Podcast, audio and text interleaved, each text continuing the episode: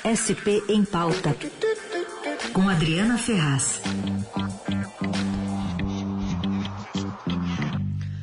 Um olhar aqui para a política de São Paulo, mas estendendo também para o país. Oi, Adri, bom dia. Oi, Raíssa, bom dia, bom dia a todos os ouvintes, tudo bem? Tudo certo. Bom, a gente teve essa semana lá na, no Conselho de Ética da Assembleia Legislativa a aprovação do parecer pela cassação do mandato do deputado Arthur Duval, mas você fez um levantamento bem interessante, tem muita coisa envolvendo parlamentares Brasil afora, né, Adri? Tem. Pois é, a gente fala tanto do termo decoro parlamentar, né? Mas esse termo está meio que em desuso, em desuso, né? Nas câmaras legislativas, nas casas legislativas Brasil afora. Tem muita denúncia mesmo contra deputado estadual, deputado federal, contra senador, mesmo vereadores, né? O que a gente tem percebido que o caso do Arthur Duval não é uma exceção, né? É, só aqui na Assembleia Legislativa de São Paulo, na atual legislatura, que começou em 2019, foram 73 denúncias feitas por quebra de decoro parlamentar ao Conselho de Ética e Decoro da Casa. Dessas 73 denúncias, muitas são repetidas, muitas delas são sobre o caso do Arthur Duval, né, que recebeu um número muito grande aí de representações dos colegas lá na Assembleia. Agora, isso já é um movimento que vem desde lá 2019. Só no primeiro ano dessa legislatura na Alesp, já foram 19 denúncias. E olha, antes disso, Raice, só duas tinham sido registradas lá no Conselho da Leste. Então, isso mostra que realmente essa quebra de decoro, essa falta de decoro, o que, que é decoro? Nada mais é do que comportamento, decência, dignidade, pelo menos é isso que está no dicionário, é o que a gente espera dos nossos parlamentares, né? Mas esse, esse levantamento que você mencionou mostra que realmente o caso aqui da LESP não é único. Lá na Câmara dos Deputados, né, a Câmara Federal, houve um aumento de 200% no número aí de denúncias encaminhadas para o Conselho de Ética deles, lá em Brasília, também nesses últimos 10 anos, num período maior aí, não só de 2019 para cá, né? Pega as últimas duas legislaturas e meia. E no Senado, Raíssa, um aumento é de 1.200%. Então, quer dizer, mais casos acontecendo, gerando aí mais denúncias. Bom, e, e, agora chegar a denúncia não quer dizer que eles também tomem providências, né, Adri? Não, pois é, não quer dizer. Olha, no Senado não quer dizer mesmo.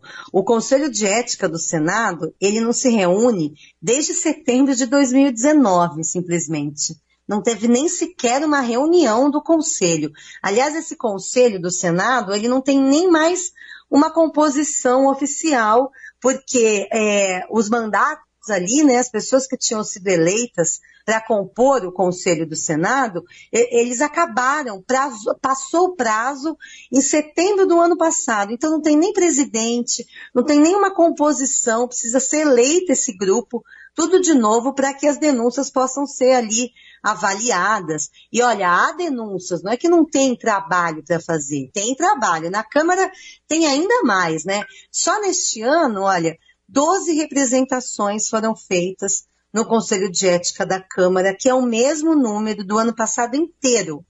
E é um, um número que é puxado pelo, pelo deputado federal aqui de São Paulo, Eduardo Bolsonaro, o terceiro filho do presidente, né, que hoje está no PL, e em função do que ele, daquele deboche, né, aquela ironia pela falta de respeito que ele é, fez pelas redes sociais em respeito à denúncia, à tortura, perdão, é, sofrida pela jornalista, nossa colega Miriam Leitão, durante uhum. a ditadura militar. Então, ele já recebeu quatro representações só por este caso nesse ano lá na Câmara. Agora, é, lá na Câmara, os poderes são tão concentrados no presidente, né, atualmente ocupado pelo Arthur Lira, assim como nos casos de impeachment, nos casos de denúncia por quebra de decoro parlamentar, também é o presidente da Câmara que tem que avaliar inicialmente e aí só depois encaminhar para o Conselho de Ética e está tudo parado na mesa dele. Essas 12 representações deste ano feitas ainda estão na mesa do Arthur Lira para serem então encaminhadas ao Conselho de Ética. Então, realmente, esse número de denúncias maior não representa necessariamente mais punição. É. Aqui em São Paulo, a gente tem noticiado tanto o caso do Arthur Duval, porque ele sim é uma exceção completa.